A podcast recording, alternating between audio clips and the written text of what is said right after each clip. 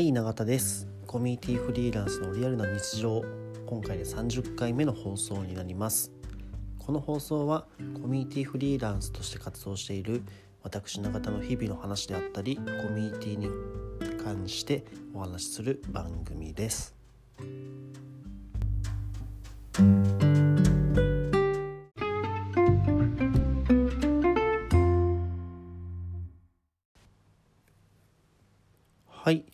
えー、昨日ですね夜に友達に誘ってもらって渋谷にある、えー、ボードゲームのカフェというとこに行ってきました、えー、ボードゲームがたくさん置いてあってでお酒とか飲みながら、え、友達と楽しめるっていう場所なんですけど、まあ、このカフェの存在は知ってはいたもののなかなか行けてなかったので、え、誘ってもらったのでちょっと足を運んでみました。でその友達を含めて、まあ、僕も含めて、えっと、4人で集まってですね、えー、初対面の方もいる中ボードゲームをやったんですね。で、まあ、初め僕はこれまでボードゲームってそんなやったことなくて例えばじいわゆる人生ゲームとかえー、なんでしょうね。カタンっていうものとかは、えー、やったことはあったんですけどあんまりそのボードゲームの世界のこと何も知らなかったので、まあ、本当に初心者というか、えー、いろいろ教えてもらいながら楽しんできたんですがいやボードゲームって本当にめちゃめちゃ種類が多いことを改めて知ったしめちゃめちゃ楽しいですね。なんか昨日めちゃめちゃハマったのがベガスっていうあのラスベガスのベガスなんですけどお金のやり取りをする。やり取りというかいかにたくさんお金を取ればいいかを競うゲームなんですけどこれがめちゃめちゃ面白くて結局3回ぐらいやったのかな？とか、まあ、そういうなんかいろんなボードゲームそれぞれの味があって、えー、かなりいろんな難易度とか、えー、どういう趣向性があるのかとかが全然違っていて、まあ、その発見もすごい面白かったなと思っています。でもこんだけ昨日楽しめたな楽しめたのはやっぱそうしっかり説明してくれる人の存在だったりとかまあ、ある意味なんかゲームなんて言えばいいんだ？ゲームマスター的な人がいるからこその面白面白さだったのかなというふうにまあ思ってるんですね。多分僕みたいな人だけでいくとなかなか楽しみきれずに終わるような気もちょっとしていたんですが本当に昨日は、えー、そういう方々の存在に助けられましたね。で、まあ、その昨日やったメンバーの中で一人ボードゲームの会社を自分でやっている方がいたんですね。でその方が今自分でボードゲームを開発をしていてそのプロトタイプを昨日遊ばせてもらいました。でこれがえっと「フーっていうコミュニティ向けのボードゲームなんですね。でなんかその方曰くコミュニティのボードゲームなのにコミュニティの人に遊んでもらったことがないって言ったんでどうやら僕が1人目だったみたいなんですけどでもかなり面白いなと思いました。なんかそのゲームはえっと半分自己紹介みたいなゲームなんですね。で、まあ、初対面の人がアイスブレイク的に楽しめるように設計されているボードゲームになっていてちょっと詳しい説明を口で今すのちょっと難しいのでまた今度クラウドファンディングやるみたいなのでまたツイッターとかでお願いしますね。まあそういうざくした概要だけお話してで楽しむゲームですと。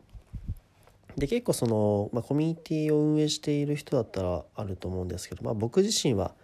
例えばそのメンバー全員のことはある程度把握はしているけどメンバーが増えるにつれそのメンバー同士があんまりお互い知らない状態になってしまうことっていうのが多々あると思います。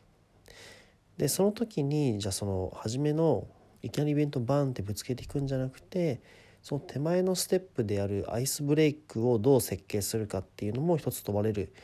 ポイントなのかなというふうに思ってるんですね。結構僕ここがちょっとまだまだ弱い自分自身の弱さだなと思ってあんまりアイスブレイクのレパートリーがなかったりするんですけどまあ、そういう時にですねしっかりなんか、えー、お互いを知れる、まあ、ツール手法みたいなのがあったら、えー、すごいコミュニティマネージャーとしては助かるなというふうにその昨日のボードゲームを見て思ったんですね。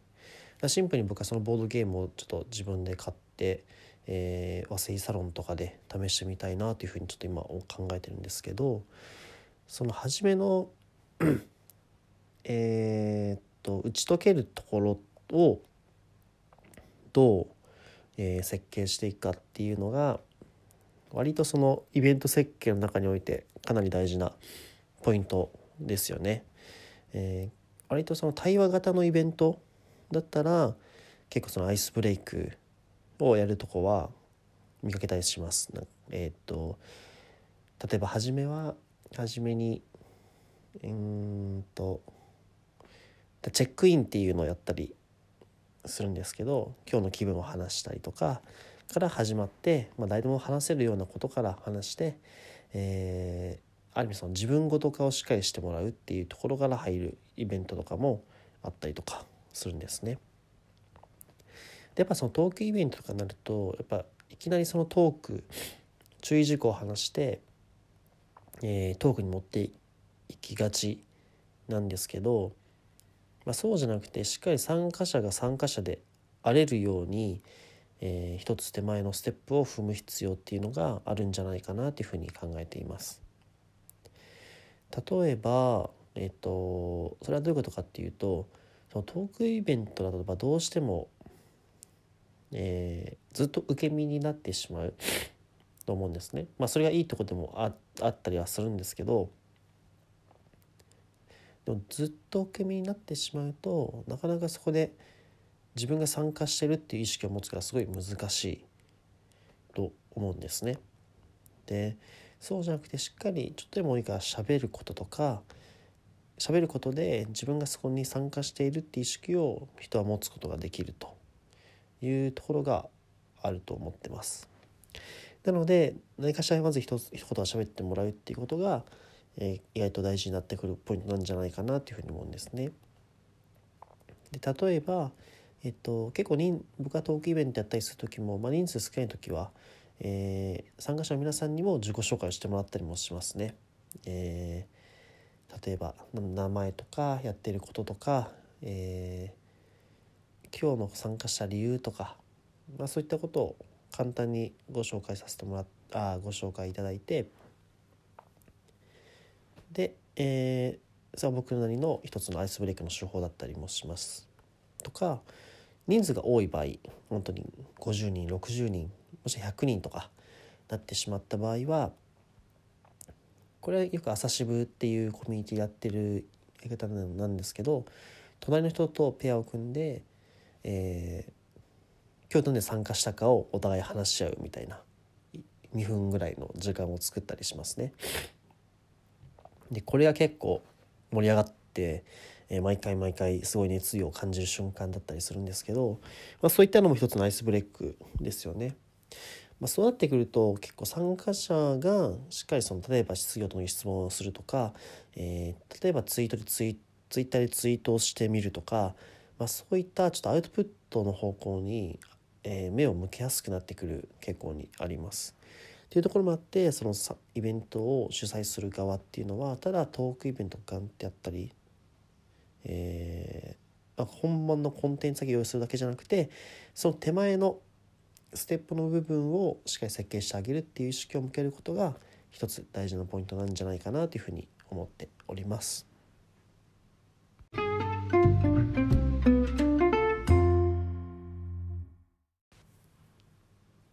はい、ということでイベントのアイスブレイクの話をしてきたんですがちょっとまたこうボードゲームに話を戻していいですかね。でまた全然イベントとは関係ない話をしちゃうんですけどその、まあ、結構昨日やっているボードゲームの中で、まあ、もちろんちょっと戦略とか、えー、ある程度考えなきゃいけない部分はやっぱりあるのが面白いところなんですけど、まあ、その時に自分が自然と考えていたことにふと気づいたんですが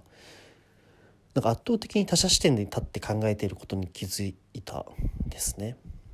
どういうことかっていうと、えー、あいここにこれをやったことによって相手ってどう思うんだろうとかどう考えて次はこういうことをしてくるこういうことをしようと思うよなとかなんか相手が何をどうしたいかの心理を読み取る癖が最近つき始めてるなってことにふと気づいたんですね。それはなんか、えー、多分おそらく僕はコミュニティの仕事やってるからそれは身についているような気はしていて結構コミュニティやっぱ他者目線に立って考えることはすごい多い、えー、その人はどういう気持ちなのかなとか、えー、どう考えてるのかなとかその上でこういうことやってみようとかそれをひたすら考えるポジションになるのでだから昨日ゲームを通じてあ本当に自分でこういう癖思考の癖っていうかがあるなとか、まあ、その結果そのゲームに勝ったりした時はその自分の中の、えー、仮説が正しかったってことなのである意味スキルとも言えるだろうしあスキルみたいなものもあるのかもしれないなとかいうことを感じながら昨日楽しんでたんですね。って考えていくとなんか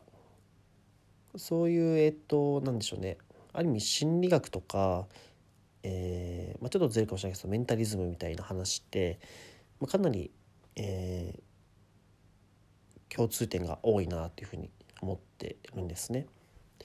で、まあ、共通点が多いっていうか学べることがたくさんあるなっていうことが思います。だから例えば何とかの法則を覚えるとかいう話じゃなくて、えー、人の人って思考の癖とかこういうことがあるんだとか感情はこういう行動につながっているんだとか、まあ、そういうのがすごい、えー、学びが多いなというふうに最近思うことが多々あります。でこれをちょっと今ポロッと思いっきり話していこうかなと思ったんですけどめっちゃ長くなりそうなのでまた次回にしたいんですけど特に最近だと「100分で名著」っていう NHK オンデマンドの、えー、もので、えー、アドラーの心理学とか皆さん多分ご存知だと思うんですけど「嫌われる勇気」や「幸せになる勇気」っていう本を古賀さんが書いてかなり大ヒットしたアドラーの心理学ですね。でこれもっと深く知っていくとめちゃめちゃ面白くって本当にコミュニティの方には是非知ってほしいような内容ばかりでした。とかあとは、えっと、最近買った本でえっと名前なんだっけな？ちょっと待ってくださいね。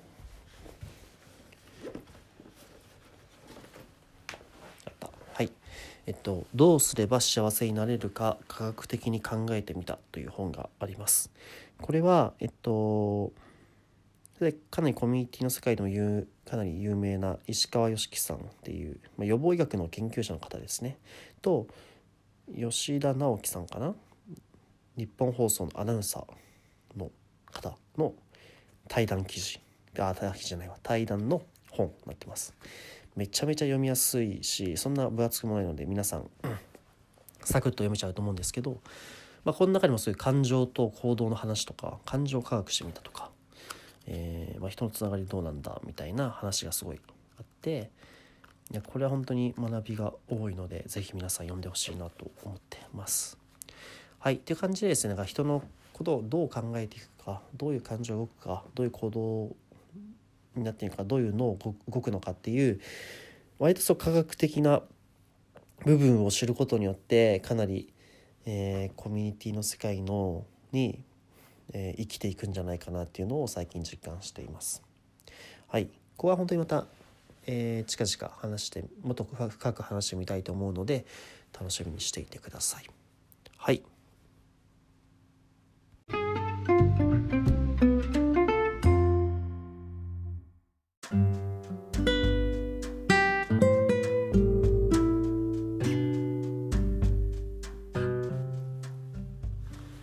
はい、えー、コミュニティフリーランスのリアルリアルな日常30回目です。終わりました。えっと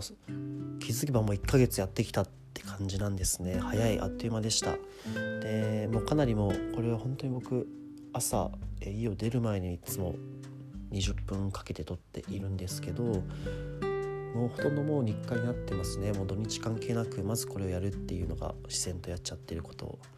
で毎日明日何話そうかなって考えながらいろんな情報に触れている感じがすごいして解像度がめちゃめちゃ上がっている気がしております。はい、またこうなん30、まあ、1ヶ月か1ヶ月続けてみて、えー、感じたこととかまたノートまとめてみようと思うので是非皆さん読んでみてくれると嬉しいです。はい。で、えっと、この放送はですね、Twitter や質問箱からですね皆さんのご意見とか、えー、ご質問を承っております、えー、このラジオのアカウントページにですね URL, URL が載ってると思いますのでそちらからお気軽にご連絡ください。はい。では本日も聴いていただきありがとうございました。バイバイ。